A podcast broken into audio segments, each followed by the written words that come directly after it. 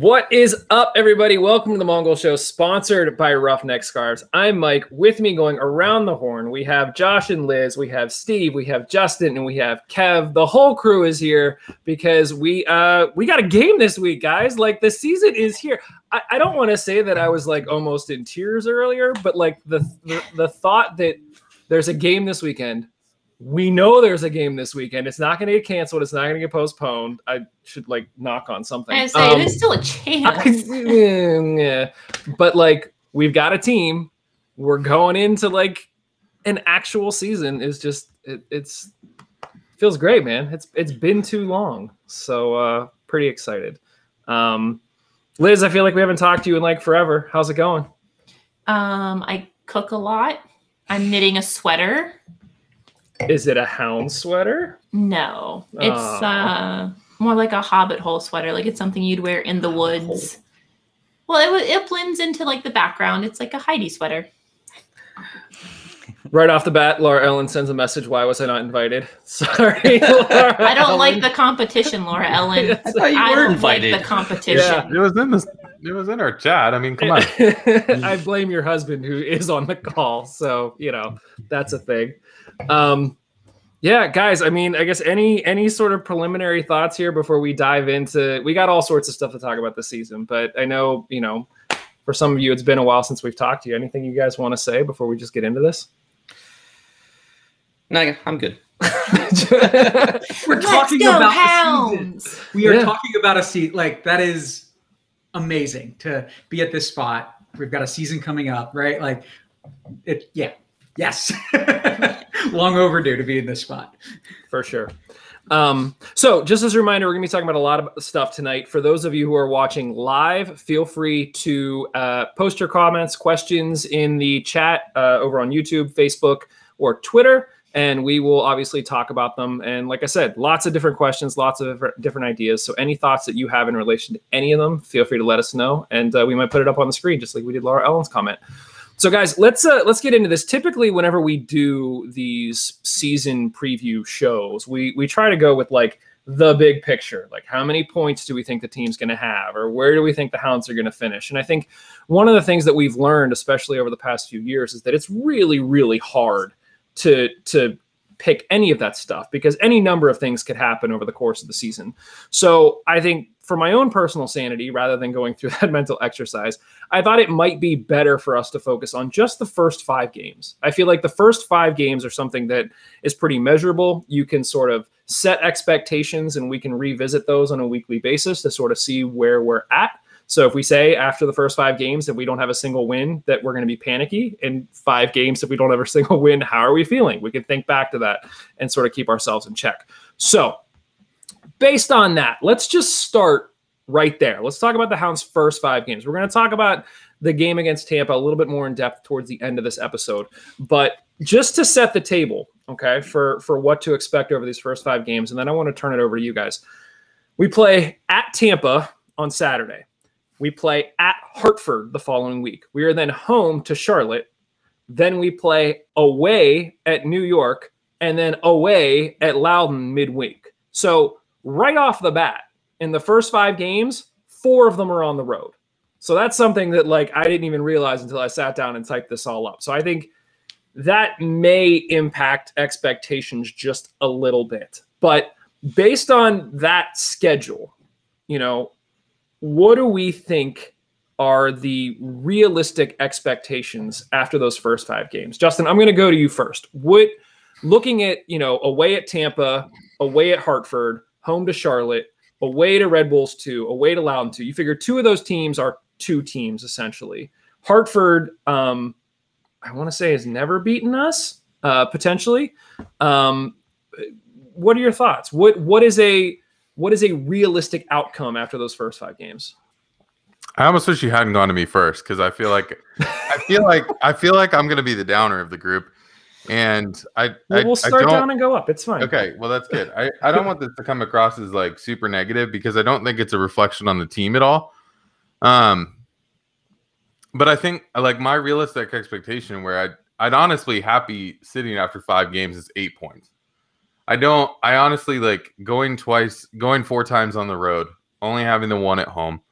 Um, having you know having a generally new team. I mean, granted, you could throw, you know, you can throw Forbes and Griffin and Velarde in the midfield and have have Dikwa out there, but like you're you're generally starting with at least four to six new starters, you know, and I, so I think like you're still trying to put together a team, right? And I think Lilley talked about it a little bit of like, yeah, it does help a little bit that your preseason competition was a little bit higher in quality and all of that kind of stuff. But I I think you're still trying to get into competitive games. And so I'd honestly be happy if we come away with these first five first five games with eight points.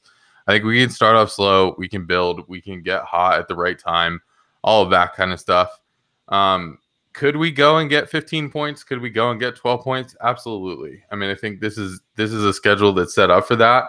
If we get past Tampa, I think there's a chance we could run off four straight. Um, but I think you know we'll see. You know, we'll see. We'll see kind of what happens and how this team develops. But I'm not gonna, you know, I'm not gonna be hitting the panic button unless we have less than six. So eight points. That's basically two wins and two draws. Are you, you you mentioned sort of speeding up? Are you thinking potentially lose the Tampa, draw Hartford, Charlotte, win against Red Bulls and Loudoun? No, I think I think speeding up is is season long. Like I think that's yeah. where I go season long. I think if we I don't care where the two wins and two draws come from. I think as as long as we have progress over the course of the season, I just don't think it's bad if we if we start off with eight points after five games. You know, I don't I don't think we're sitting at a place where we're like, oh my gosh, let's panic and and and go. You know, if we lose if we lose four out of five and then and get one win and we're sitting at three points after five games, then I'm going, uh, okay, we need to we need to do something. But I think you know, um, if we're getting results and and getting a win here or there, um, you know, I think that'll set us up well for the rest of the season. So, all right, Steve, Justin set the bar at eight points. Do you think that feels about right, or are you panicking if we get eight? Where, where, what's the number for you? I, I don't. I, I think, I, yeah, I think I'm okay with that. Um, I look at this right. Tampa's going to be a tough game. Uh, we're going down uh, to Al Stadium. They're a tough team. Uh, they showed on the weekend that they can score, uh, putting three on Charlotte. Um, uh, so that makes it a little, you know, like that's going to be a tough game. If our defense is clicking like a Bob Lilley defense is capable of doing, uh, we could shut them out, get a draw, get a win, right? Like I don't think it takes much for us to get all 15 points out of this. I don't expect us to get 15 points out of these first five games. Um, uh, I also look down at that home game, right? Like, sure, first game in the stadium with actual a number of fans, not just 150 season ticket holders in the past what over a year, right? Mm-hmm. Um, uh, but if we look at our record against Charlotte, we've never actually won a game against Charlotte. Um, it, this is the season that needs to change. Um, does that happen in the first game? I'd be thrilled if it does. Um, but Charlotte's going to come in fighting, I think, to try to keep that streak alive. So that's another tough game. Um, look at Hartford, Red Bulls. I mean, they put up five goals between the two of them. Um, Loudoun gave up a couple to Miami. So all winnable games there as well, I think. So uh, if we don't win three, I think uh, I'd be a little less satisfied. Um, so I'm going to put it at nine points. And the only way to do that is win three out of, well, I guess draw three and win two. That works too. I'll take that. Yeah. All right. So Liz, Steve saw Justin's eight and raised it to nine. How are you? How are you feeling about these first five games? What are your All right, thoughts? I am here for hot takes only. Don't know enough to make these predictions, but I'm going in strong. We're getting six points. It's going to be three draws, three draws, one win, one loss. We're going to win the second game super decisively, and everyone's going to be real excited, especially since it's the AGM. But then we're going to lose New York Red Bulls like probably in like the last 89th minute. Everyone's going to be devastated, and we're only going to feel okay about drawing Loudoun. That's what I'm saying. See, you said six points, and I laughed, but then I'm like, we're gonna look back on this, and we're gonna be like, just called it six points, lose the Red Bull. Like that's that, that realistically could happen. Josh, is she right? I was gonna say nine. I mean, I feel like we're all being a little bit pes- not pessimistic, but we're not we're not trying to you know call all uh, all wins. But the the reason I'm thinking that is not only because the reasons already stated, but also the late start. I mean, these other teams have gotten a jump on us with as far as like competitive games, meaningful games, and just feeling like their season's already going, and ours is coming in late. So I I'm a little bit scared of that, of us having a little bit, you know, not even a slow, slow start, just the fact that we're we're playing from behind already. Um, so I, I would be very satisfied with three wins, two losses. Uh, Tampa Bay is one that scares me right now, especially with, you know, them having a th- what three zero win uh, their first game, and like they're they're gonna be coming in ready to play. So that's gonna be a hard one to win. Uh, and then I'm not scared of Charlotte. I feel like the Charlotte thing is more of a statistical like anomaly. Like, oh, this is weird. We've never beat like okay. Like I feel like that that's gonna happen. We're gonna win. Calling it now. Uh, but I'm a little bit scared of uh, the unknowns as far as like Red Bulls too. You never know what's going to happen. Hartford has been interesting to watch already. But like, okay, they they have a lot of fight in them. Loudoun, I'm not worried about. That one has to be a win. Um, so yeah, I I wouldn't be surprised if we get three wins, two losses. All right, Kev, bring it home. What are your thoughts? Yeah, I mean, I'd be happy with seven, maybe even six.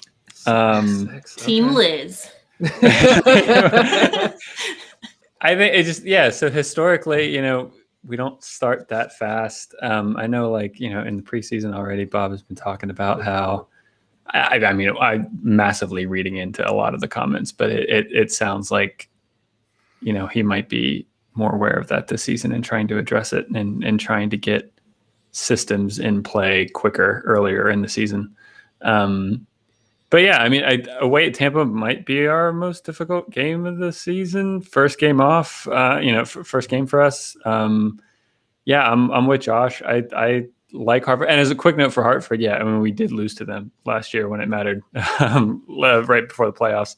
Um, and you know, the fact that, yeah, I don't know. I just I think Hartford. I'm I yeah. I have a weird liking of Hartford. I, am becoming a low key fan of Hartford. I think they're kind of cool. You're like Danny um, Griffin. Just kept yeah, maybe how much he loves Hartford. Yeah. yeah. Not the team, the town, but yeah. Yeah. Um, so yeah, no, I think this is this is a tough this is a tough stretch. We we normally start a little slow.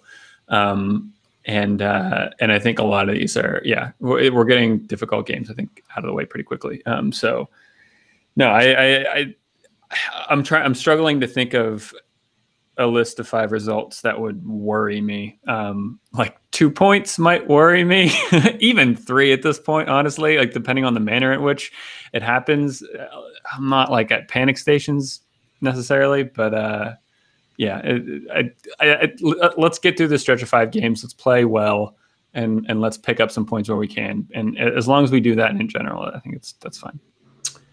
I am going to buck the trend, and I'm going to say 12 points or bust. Of um, course, you will. And here's why. Here's why. Typically, I, I, shouldn't say that I'm not the optimistic one. I feel like I don't know. You guys can tell me whether or not the, I'm the optimistic one.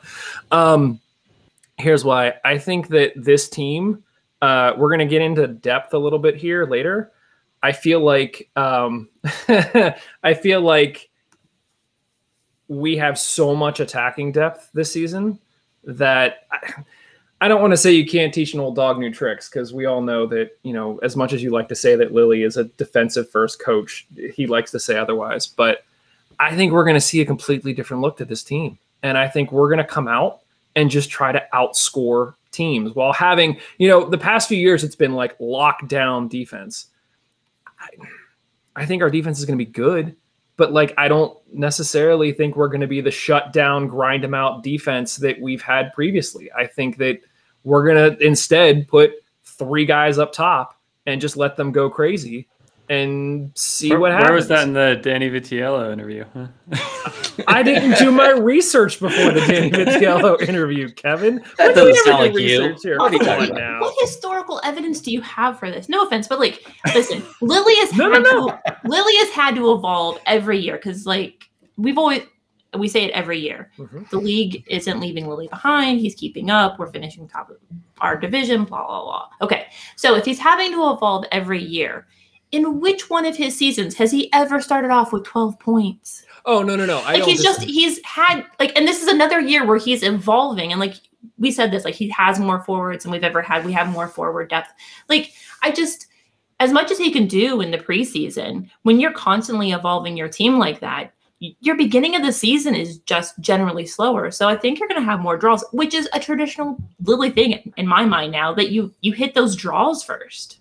Listen, I don't disagree with that at all, but I also think back to last season when we were all looking at like, oh man, we got to go to Louisville for our first game and they're opening their stadium and like it's not going to be good. In the first half, didn't look good. And then we came out and we beat them.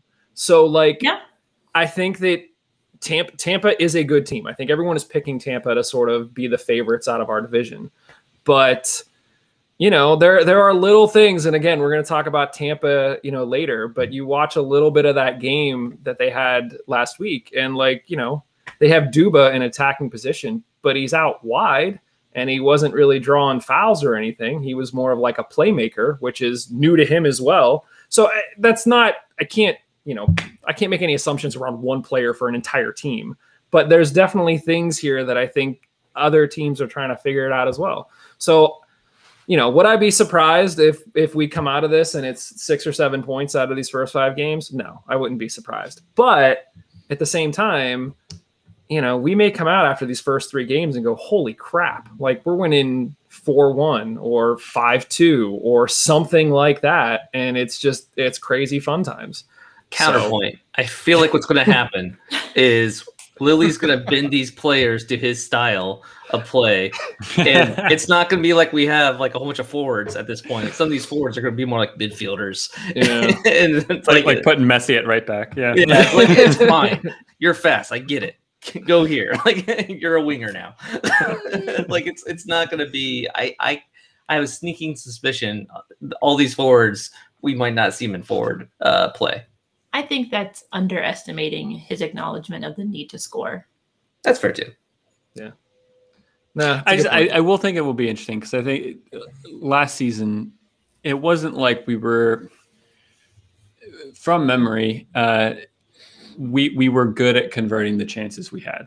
It felt like we had high conversion rates, and it wasn't like we were creating chances. We weren't right, like we had, we had low chances. We had low chances, high conversion rate. Yeah, and and I mean that I, you could, that points to a, a, couple different possibilities. One of them being we were fortunate. One of them being we had good finishers who you know finished chances at a higher conversion rate than than maybe other players in, in the league. But um, I would almost argue that our the players that we got are better converters than the one that we had, and I that that is yet to we'll be see. seen. Yeah, we have to yeah. wait and see. But you know the likes of Cicerone and and Alex and like it, it just feels like we're we're grabbing guys that have been around the league and they're not necessarily going to surprise you because you sort of know what they are and what they are is they're good finishers they're good creators was that Mike pretending that Ropapa Mensah wasn't the best forward in the USL last year? right. What is happening okay. right now? I didn't say Deke right forward and Albert say, Dikwa. I didn't say, didn't say Dikwa. Deke was the one that's still here, though. And hold on a second. Let, lest lest we ignore the fact that Lilley did say that there were good players that he tried to keep, and he mentioned he mentioned Mensa. So like he tried.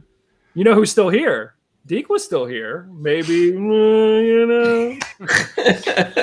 we need it's gonna be awkward when we get Deke on the show. yeah, I'm just gonna like like. We're never getting him on the show now. like hide off to the side. Mike like couldn't be here for this episode. Yeah, that's right. you just see me like. is he, yeah. is he your my Kevin Kerr? Is that is that what's that? I think I think it's slowly becoming that. And I never said that like Dikwa was a bad player. I just said that I thought that Mensah was better. But okay. All right, we're gonna let it go because I hope he proves me wrong. I hope We're that that's never letting it go, Mike. Please, know, please don't count on that. All right, so so that's our realistic expectations for these first five games. Um, we've got some fun teams that we're going to be playing here over the first five games. So which I, I don't I was going to ask what or which game are you most excited for? And I'm guessing that the majority of you are going to say home to Charlotte Independence because we're likely going to be at the game. So discounting the fact that we'll be at home, which one of these five teams are you most excited to see us play? Tampa, Hartford, Charlotte, Red Bulls, Loudoun. Uh, Kev, we'll go reverse order. Pick your team. I, I wouldn't say there's one. I, I could. You're gonna hate this, but I'm not gonna answer your question. Uh, like I'm gonna work. Moving on. Um, Liz- no, like Liz, I, I could say I could say I'm I'm least excited about Loudoun. I could say like I'm probably least excited about Red Bulls too. We're almost there. If you keep on going least, Yeah. we're gonna Three find more. most. Three more. Yeah, Let's three get more. there. Who's your third most least? I, I Third most least. Do these shows I- get I- titles? Can we title this third most least? Third most least. Yep. That's the title of the show. I, I think I'm, I'm most excited for Hartford or Charlotte. Um, okay. and I can't give you reasons why. Um, I'm just, I, All right. He feels it it in his heart. yeah, exactly. Liz, what are you most excited for? I'm most excited for Tampa. I think that they're going to be a really hard game. It's the beginning of the season, a season that we sort of know how it's going to go out, but also we know some of the the top players on Tampa.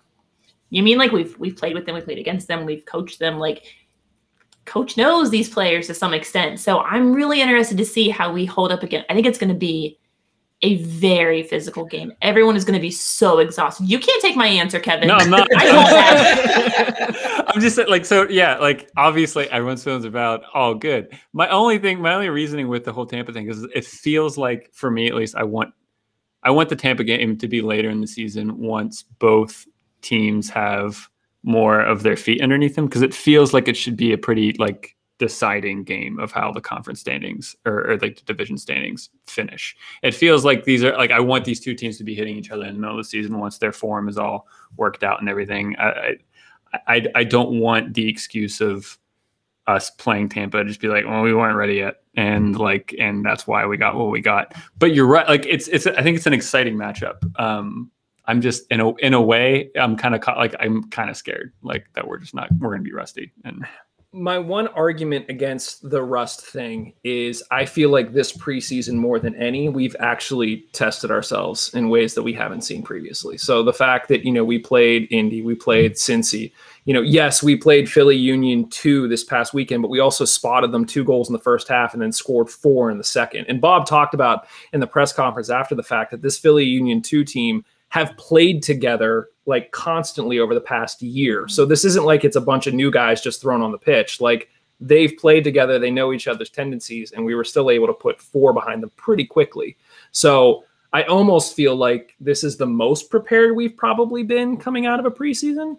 Um, obviously, we'll have to wait and see. But Josh, what uh, what team are you most excited to see here?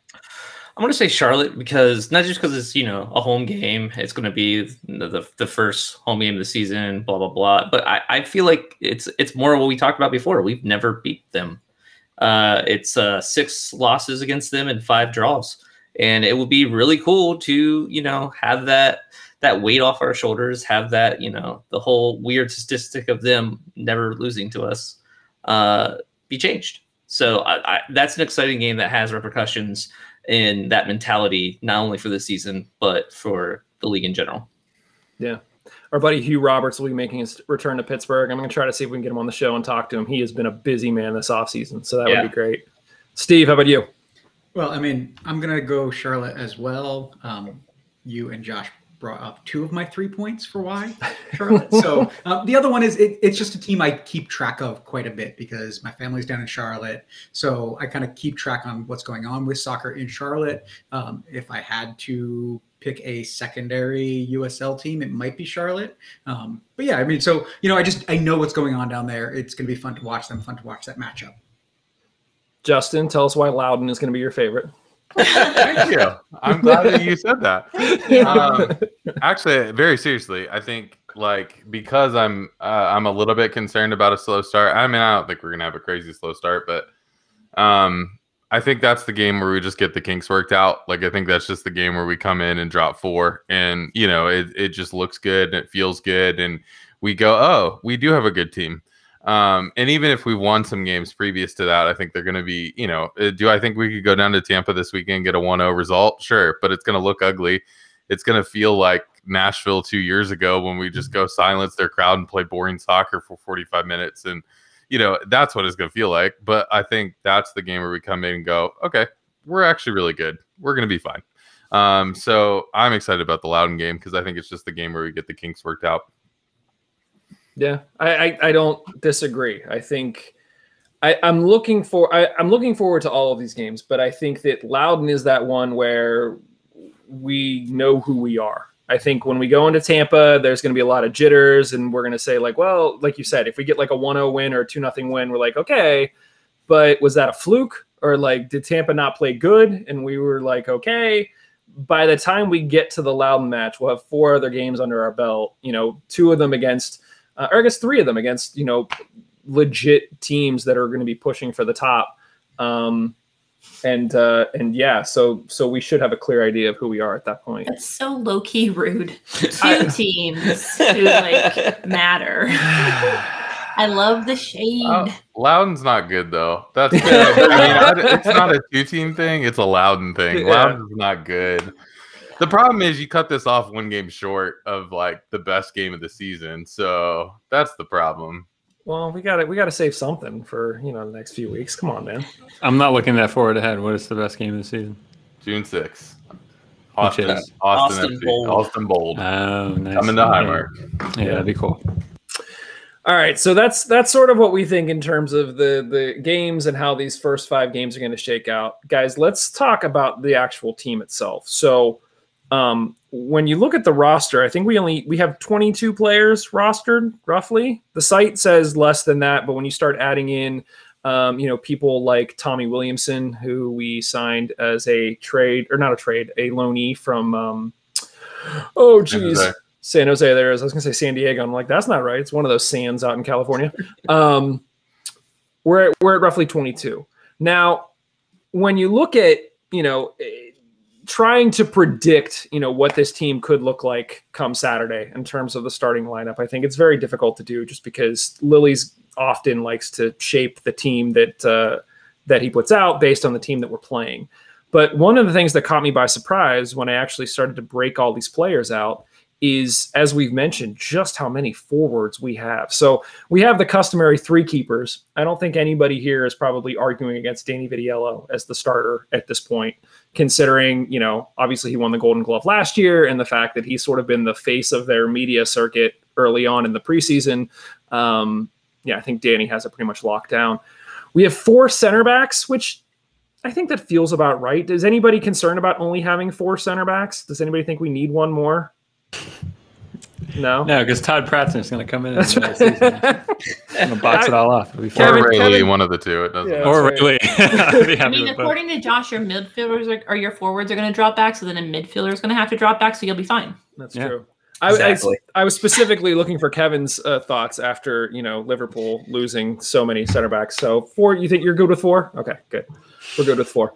Um, we've got roughly four wingers. I think you know one of those guys could likely slide into the middle, especially if it's weird because some of the preseason games Lilley has gone to almost like a five at the back, where he's used three of those center backs in the middle and then kept the wingers out wide. So again, I think having depth at your winger is a good thing. I think last year, I'm trying to think if we really had depth. We had Danny Rivera who could sort of play either side um, for for James or Dover, but beyond that, mm, it's kind of light, I guess. So yeah, four wingers. And then at midfield, I felt like we had more midfielders, and this is where probably some of the forwards will drop back. But at midfield, we got Kenny, Danny Griffin, Todd Wharton, Anthony Velarde, and Louis Perez, which it feels like the biggest unknown out of that group is Louis Perez. And when we talked to all of the players and coach, the one name that kept coming up was Louis Perez. So that will be an interesting one to watch. And then at forward, we technically have six forwards based on what the team is putting out. Josh Gatt, Wyatt Borso, who is the what 17 year old that we signed from the academy, um, Russell Cicerone, Albert Dikwa, Alex Dixon, and Tommy Williamson. So, like, you could literally roll out some combination of three forwards and then have three other ones to come off the bench that might bring you something else entirely. And, you know, Josh Gatt is sort of a question mark, I think, for a lot of us. But if he clicks, it could click and be really good. Um, the fact that we signed Wyatt straight out of the academy means that there's something there. Russell Cicerone is a known. Albert Dikwa is a known. Alex Dixon is a known. And in theory, Tommy Williamson is a known. He scored in the preseason game on Saturday. So like this is this is why I'm kind of excited about you know how these early games could go because we've never had offensive depth like this. Like it's always been like, okay, who's our big guy who's going to knock down stuff and crosses, and then who's our speedy guy that might show up underneath, and that's kind of it. Um, so yeah, so let's let's do this. Let's let's just predict. I know, Liz. I'm like I, I'm like, where do I go from here? Let's uh let's predict a formation and then try to figure out who is on the bench. Let's say primarily in the midfield and forward. I think we probably have a pretty good idea, and I'm to probably be wrong anyway, of who our defensive players are to be, who our keeper, center backs, wingers are to be. So, you know, do we think that Lilley goes with a four at the back and does, you know, I don't know, a four three three, four four two? What are, what are our thoughts here, Kev? What do you think? You've watched so Lilley. The, I mean, in in the preseason already, he's you know he, he's had five at the back before in the preseason. He's he showed a tendency to do it last season, and seasons gone by. So it, I wouldn't. I, I, mean, like, yeah. It, I think you, gotten, we've gotten used to him playing different formations depending on on the the opponent. I know that's being a bit uh, cheating because not really. I mean, there's still a, a, general trend throughout the entire season of shape and formation, but um, I don't. Yeah, I don't know. I, I'm I, I would be worried about if if he's really wedded to a certain system that includes three at the back. I'd be worried about depth over the course of an entire season, but. Um, based off of what he has and and where the talent lies, I was gonna say, here's my concern, and Justin, tell me why I'm wrong here, or you could you can agree with me. If we go five at the back, then that means that you're keeping one of the midfielders and forwards off the field, and like with that sort of depth, like that's a lot of depth to have on your bench, which is a good thing. But what are your thoughts? I I mean, yeah, I just I I just don't see Lilley going with a four at the back. I mean, I think if I remember correctly, I think all 16 games last year he played five at the back. I don't think he played a different formation at all last year. And I mean the one the one thing that I could see not working for that is you're losing Ryan James. And I think like losing Ryan James, you might go, okay, well, we need some speed on the outside. We need some speed in the middle. So like let's get that from a midfielder rather than having a wide a wide back of some sort.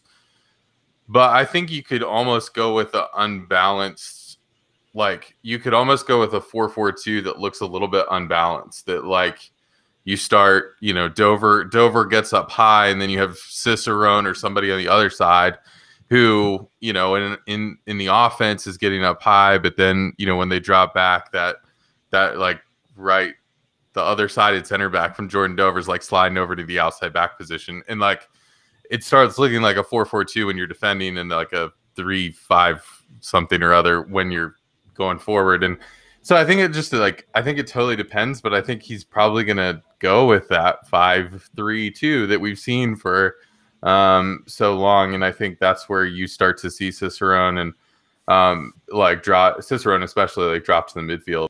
Um, but be pretty aggressive in the midfield. That's what I think I like about this kind of system and the and the way that they play. And one of the things that I uh, one of the things that I'm really hoping for is like when you have guys like Todd Wharton and Russell Cicerone who have played in the midfield but tend to be a little bit more advancing. Is I hope they are able to help Velarde and Griffin like really grow in their career as the season progresses and that sort of thing. Like I, I really hope because I don't think Velarde and Griffin really have had somebody to help them grow in their craft, right? So I think like that's probably where it's going to sit for me is like I think it I think it's probably a like a five three two, but I think one of your outside wingers could almost be a midfielder and not an outside back.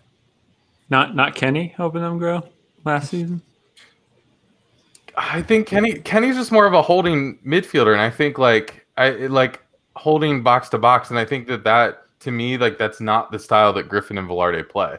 Yeah. They're more of playmaking midfielders. And I like when you look across that's where like looking across the league, I wish somebody like Lebo was still here because I think if love Lebo. could help. You make fun of me for grow. Mensah. You love Lebo. I I do, and I'm one of those players.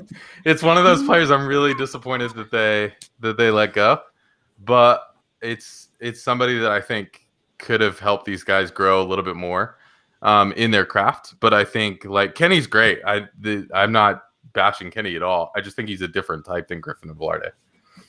But I think it's I think to to to wrap that up, I think it's gonna be a I think it's gonna be a five three two of some sort. Five, three, two. All right, Steve. What do you think? Uh, so Justin talked about a lopsided 4-4-2, um, which is exactly the wording I was thinking. Um, I, I, I do. I think we're going to have three true defenders regularly. Um, uh, and Jordan is going to be playing as a defensive winger. And I think we're going to have an offensive winger on the other side. And so when Jordan drops back, the three defenders in the back will slide over a little bit. When he goes forward, it'll be three at the back. Um, it, it just looking at the personnel that we have, looking at the way that these guys have played in their careers in the past, um, we really don't have a left wing back on the roster uh, other than Rivera um, or Cicerone has played that position. Um, so um, Rivera hasn't been getting as much playing time as I'd like to see in the preseason yet. I think he's going to get more time as the season goes on. I'm, I'm I think he's primed for a breakout season. Um, but I also don't know if playing as a left wing back is his best position. I mean, we saw him uh, in that indie game a couple seasons ago. I mean, he or last season, right? Yeah, where Yeah. I mean, he was just spectacular for 90 minutes playing a man marking defensive role. Um, so I, I think he's really versatile, and if we pigeonhole him to left wing back, I'm going to be dissatisfied at the end of the season. So yeah, I, I see it three at the back uh, with wingers staggered, um, two forwards, and three other midfielders. So let me. I, I don't disagree with anything. I think that Lilley is going to shift and morph and change things, but um, just sort of looking back at some of our preseason games and just going purely based off of personnel in terms of our starting 11, it looks like against Cincinnati, we rolled out a 5 2 3. It looks like against Louisville, we rolled out a 4 3 3.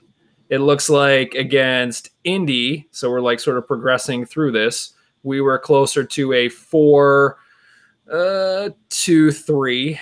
And then finally against Philadelphia Union 2, we were more like a 5 3 3.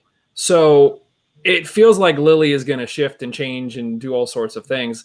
Josh, if you had your choice, I'm not saying you're Lilley in this case. I'm just saying you as a fan. Would you prefer to see a situation where the Hounds have three guys up top dedicated to trying to score, or would you rather see us play the typical Lilley that we're used to seeing, where it's five at the back and then we sort of make magic happen from there? I mean, it's what what I prefer is us not to lose. So you know, whatever that I should have known. I should have known. With that said, like even when we're talking about like these different formations and that kind of stuff, like it's very formation fluid with uh with Lilley. Like it, it's not like when he goes in with a certain lineup and that means it's going to be uh you know a five in the back the whole time. It, it it depends, and like our attackers defend just as much as they attack. Like it, it's it's not a situation where I'm worried about us having too many attackers and then letting balls leak through. It's it that doesn't happen. Like it, it doesn't. It's not the way he plays. It doesn't. It's not the mentality he gives the players. Like when we don't have the ball, they're all defending, and so I don't really see an issue with three up top because it's not going to be like no one's going to be defending because of that. So I, it, all that to say is like I want to see us having a fun attacking base, uh, you know, style. But at the same time, I'm not saying that that means we can't be defensive, uh, defensive minded because that's kind of what is baked into to the Lilley style. Yeah. I, I want to talk here uh, in a second about sort of because of the depth, there's going to be a lot of players that are going to be on the bench that I think normally or, or coming into the season, we would have just expected to be starters. Liz, looking at this list of like midfielders or forwards, who do you think you will be most disappointed if they aren't starting come Saturday?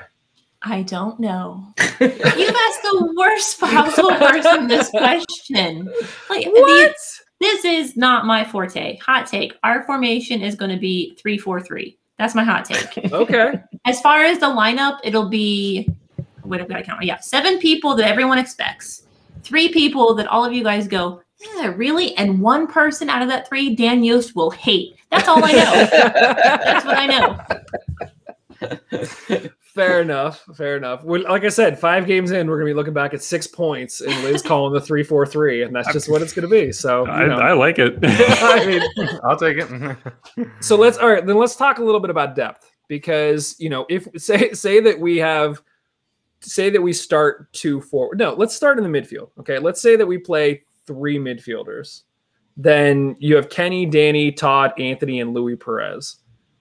You could realistically be looking at a scenario where Danny Griffin isn't starting, or even more so, if we have two players in the midfield, you could be looking at a scenario where Danny Velarde and Louis Perez aren't starting. And I think those are some crazy assets to be able to bring off the bench. Uh, You look at the forward situation with, you know, Alex Dixon, who led the team when he played for uh, Hartford. You have Tommy Williamson from the MLS draft, Josh Gatt, who was with the U.S. men's national team. You have Russell Cicerone, who's a proven player. Albert Dikwa, who did okay for us here last year. And I mean, like, again, you could bring any of those guys off the bench. Like, is Lilley going to be like a, you know, 70th minute superstar here where you just sort of you do what you got to do and you get in the 70th minute and put two or three goals away? Josh? I mean, is Forbes playing the full 90? Is are, are we expecting Josh Gatt to play a full 90? Like there's a lot of players here that are good, I agree, but like they're not young players and I could see some of these players being definitely subbed off pretty early on or subbed in like super subs. Like I don't I expect that obviously for Forbes, but just in general like I I see some really good subs coming off the bench because of the fact that we have some players that are not going to have a full tank gas. I mean, I I don't disagree, but I also don't see Lilley as the kind of guy to sign like three quarters of a player. Like I don't see him going out and be like, "You're going to be good for 70 minutes," and then I'm going to need to find somebody else to bring, you know, to come in and cover for you. Am I, I mean, for- wrong? For me, this speaks to Lilley's need and desire to be able to adapt and change within a single game. And we see this all the time between halves. But even if he got in like 20 minutes and he's like, this isn't working, I want you to change your formation, he would just make the players change their formation. They're expected to be very versatile compared to a lot of other teams. And I think that's what the signings that we've seen are is like he these are players who are able to meet that versatility and 80% of their skill is what they're named as, and 20% of their skill is somewhere else where Lilley knows he can use them if he needs to. That's what it says to me. I don't think that we're going to be like, oh, in the 70th minute, we put on our superstars, and all of a sudden that's when we score. I think like he's playing the full game, and we will see plenty of these players for the full 90 minutes. But he wants to be able to adapt at a moment's notice. He loves being able to change up what's going on on the field so that he can meet whatever team he's playing. See, Liz, you like to come on here and just pretend that you're the pretty face and don't have anything good to say, but you you know what you're talking about. Don't don't sell yourself. I mean, I know this, but don't ask me what the starting 11 is. I don't know. I know what I know, and I really don't know what I don't know. All right, so everybody other than Liz, let's let's do a hot take here. Who do you think is going to be the super sub in these first five games? So, not good enough to start, but is going to be the first one off the bench and is going to sort of make a difference here.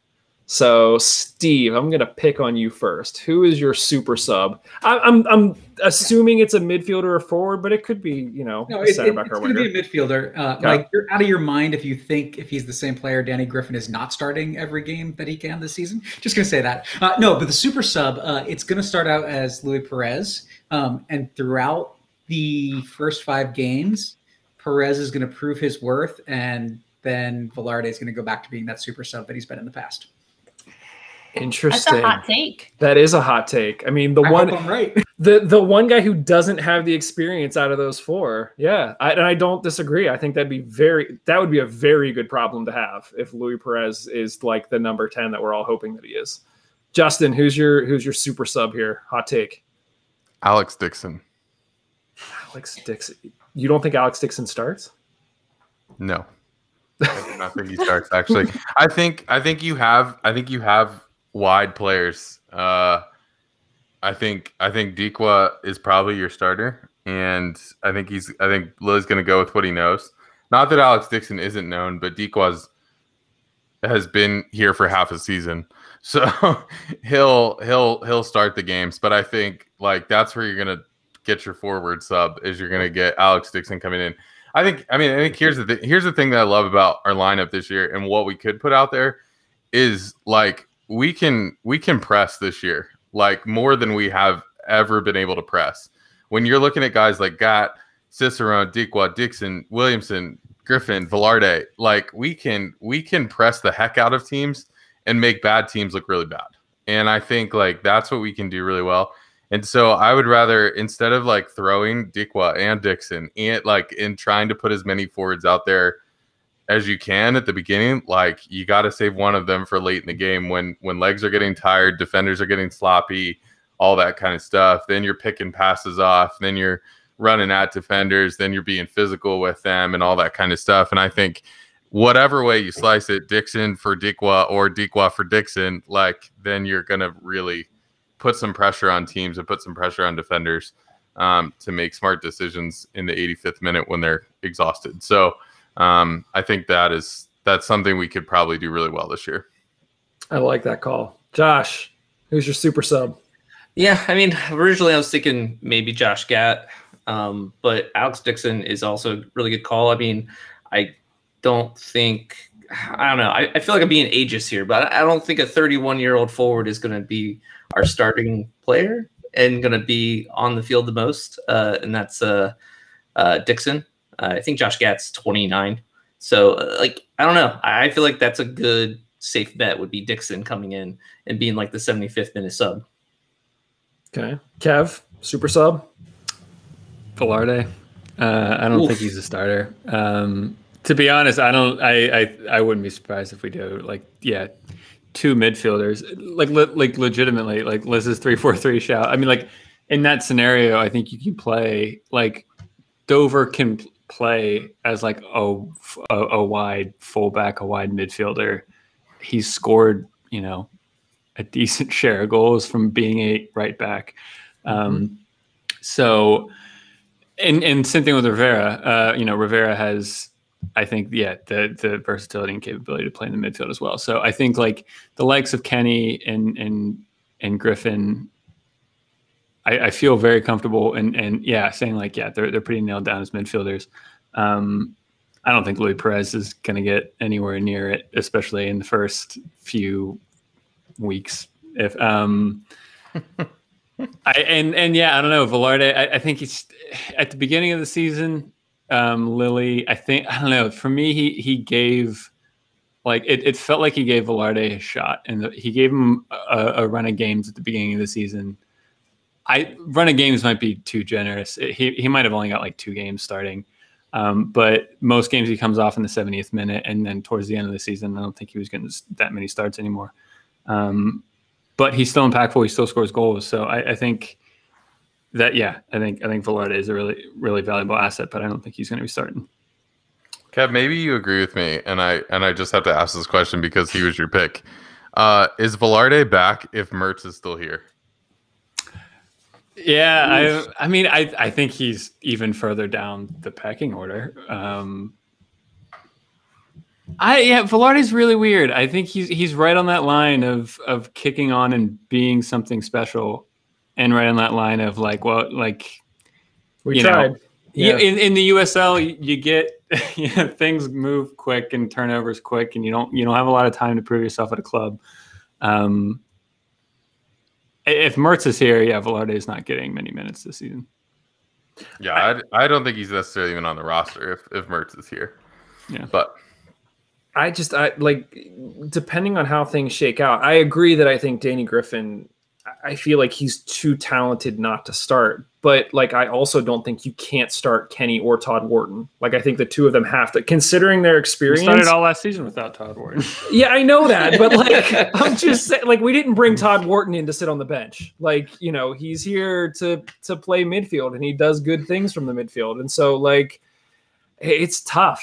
Kevin's Kevin Oh loves my that answer so much. Look He what just you've left. done to him. Yeah, he's just, you he's broke gone. I'm gonna say that my my super sub is gonna be and and this is a total shot in the dark, but I'm gonna say Tommy Williamson. I think I agree, Justin, with your point about we're gonna batter down teams, and that's gonna make room for whoever that sub is that comes in it forward.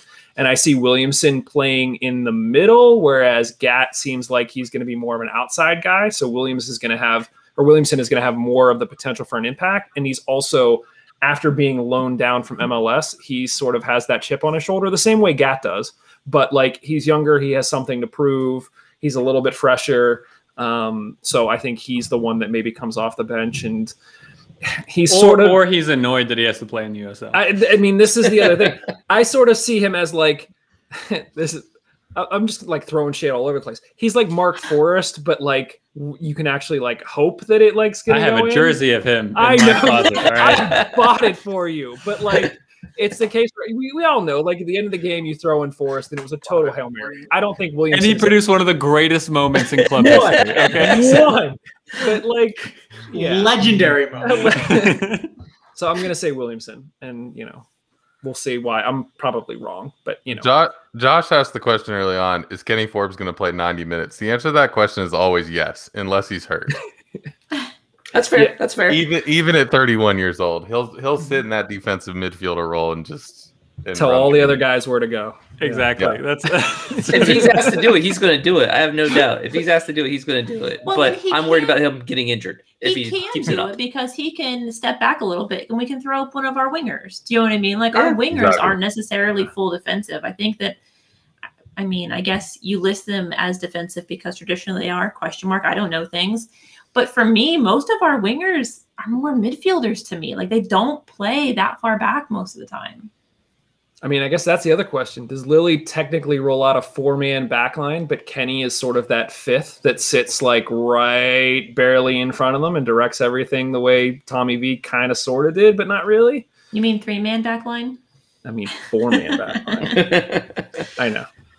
All right. I well, I don't know. I I have a sneaking suspicion that one of the one of the things I can remember immediately from uh, the interview with Lilley is the question I asked him about uh, Kenny. That I, that I wrote for you, but go ahead. Yes. Yeah, Full disclosure: Mike does everything in this uh, yeah, what was about like Kenny's role and um, yeah, like higher up the field and being a playmaker from deeper or higher up. And I, I seem to remember uh, Coach Lilley saying like, yeah, he, he's he's trying to get Kenny higher up the field, and Kenny has a little bit of like a resistance to it and wants to drop back deeper. So yeah, I don't know. I, I- don't know how that's to play out, but I, my hunch is Lilley will want to get him higher, not deeper.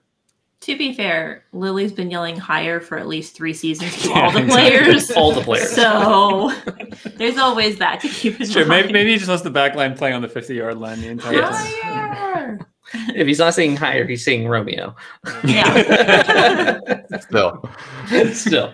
I will say I was rather surprised because like I still think of us as, you know, we're just a bunch of people who get together and hang out and talk about the hounds. But the the hounds had uh this past Wednesday sort of their virtual kickoff meeting for the season.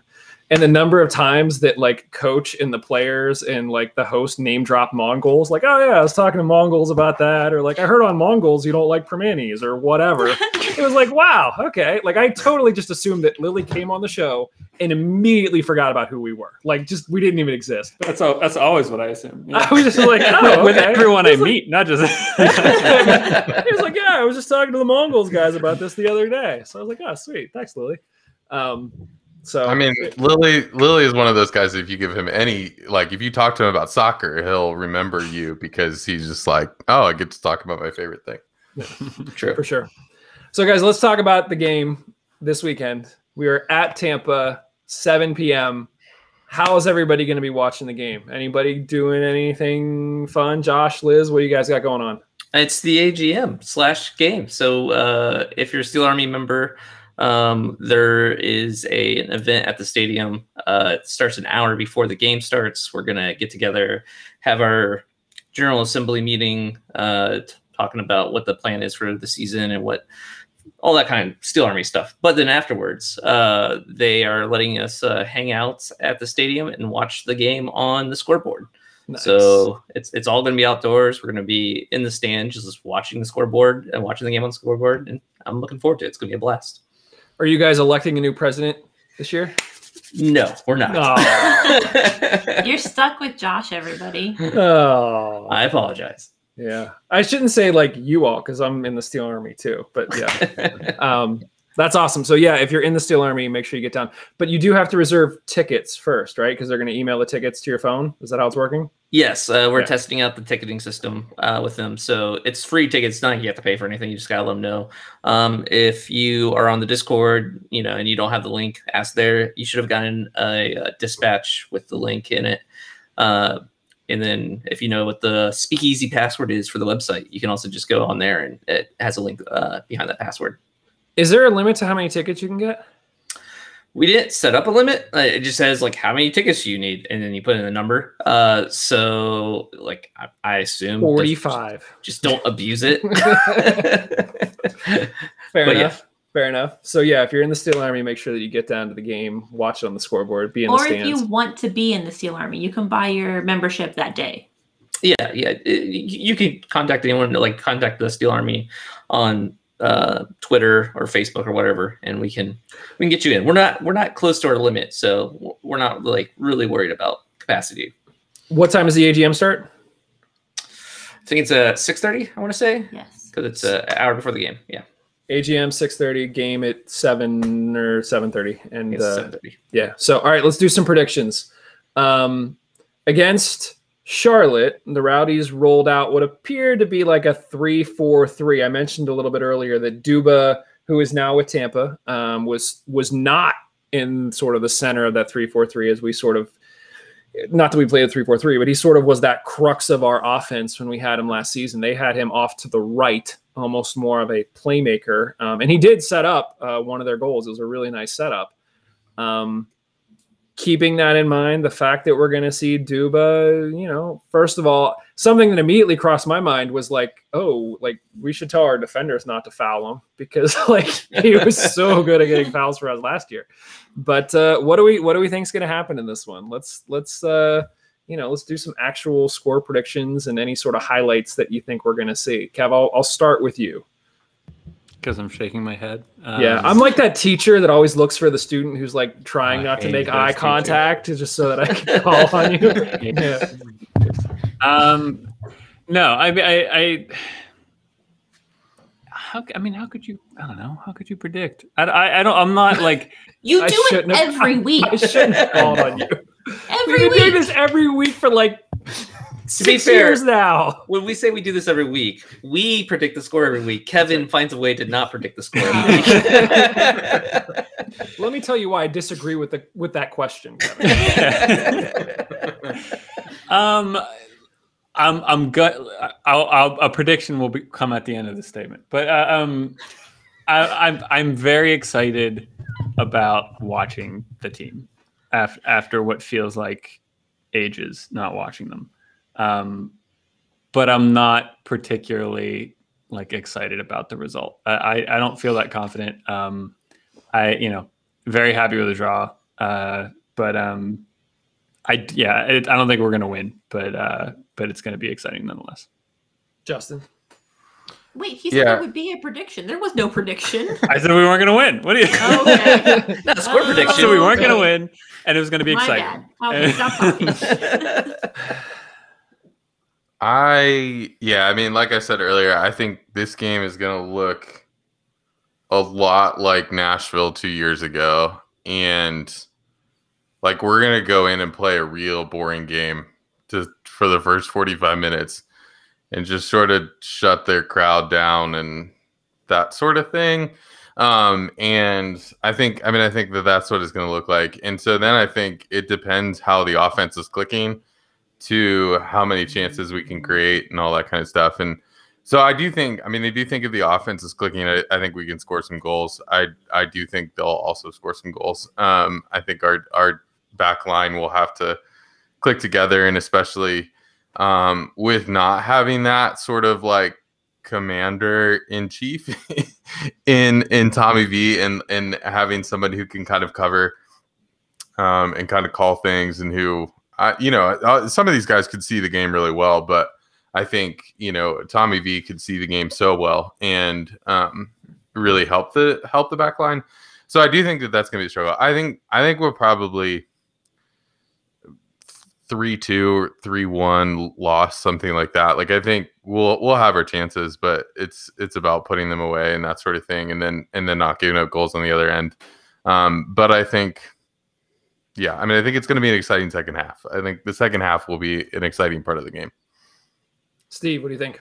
I i tend to agree a lot with what justin's saying other than i think uh what's going to happen is they're going to score be, not because we're not doing everything we want, but we're doing well defensively and our guys haven't played together that much yet, right? Like coach talked about it a couple weeks ago. Uh, having the extra preseason games, having the harder competition in the preseason is good. So I think we're moving forward in that sense, but uh, I think we're still starting a little slow, and there's going to be some disorganization on the back line, and that's going to open things up. And once things open up, then who knows, right? Like um, I, I'm think if things open up, we've got the chance to put away a couple goals um, and take a draw or a win, um, or it could be a three-two, a three-one loss. So um, I I just think after that first goal, things open up, and then we get a lot of fun to watch.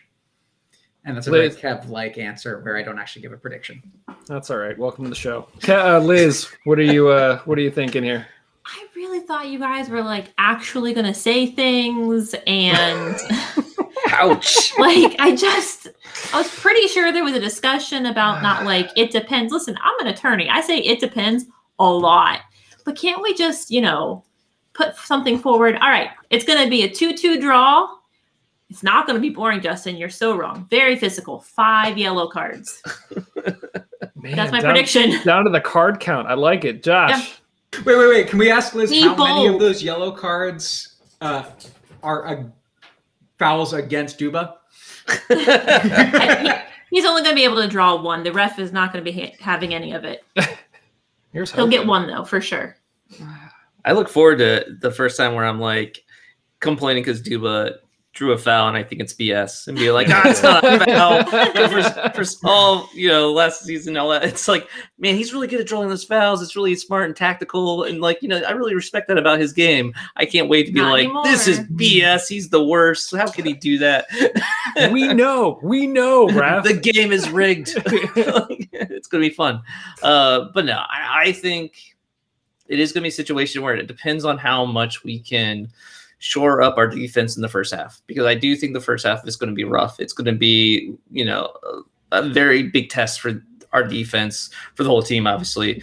Um, so depending on how many we let in that first half, I feel like the second half we could definitely make that up if we stem the bleeding some in the first half. So I'm, I'm hoping for a two-two draw. Um, but I I'm really scared that that first half could be a bloodbath if we're not careful and then the game getting away from us because that's going to make morale down. It's going to make it harder to come back from.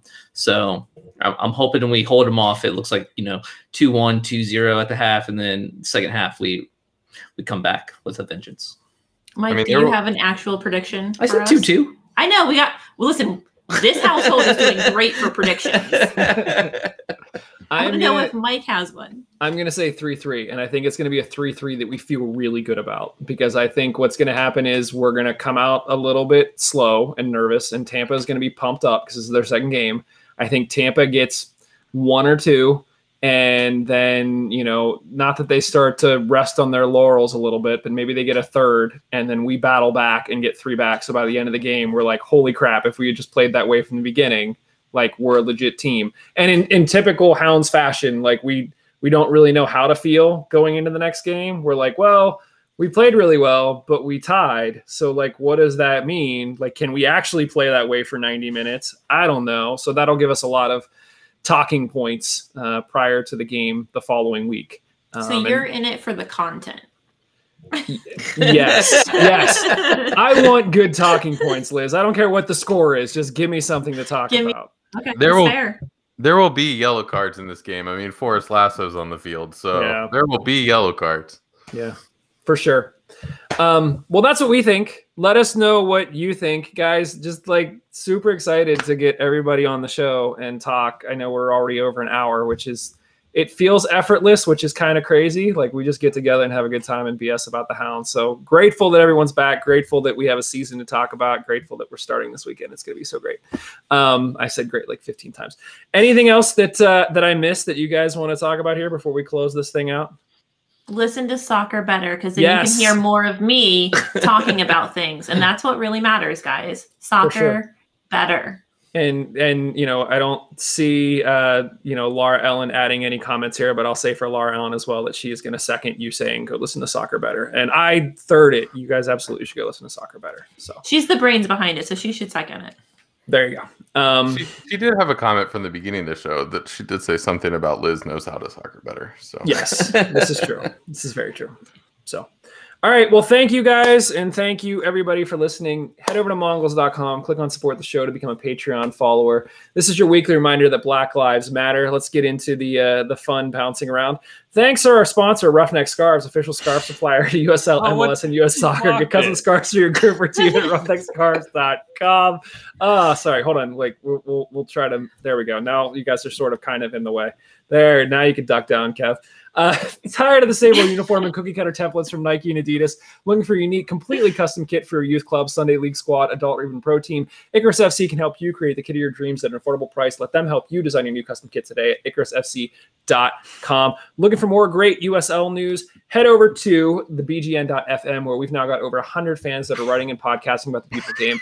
Lots of great features that went up on the site this week. Check them out over at BGN dot fm i feel like this is almost like that google doodle thing where like every you like come in and you're like what do I, how can i play with it this is great thanks everybody we'll talk to you very very soon Cheers. Bye, guys. Later. See ya.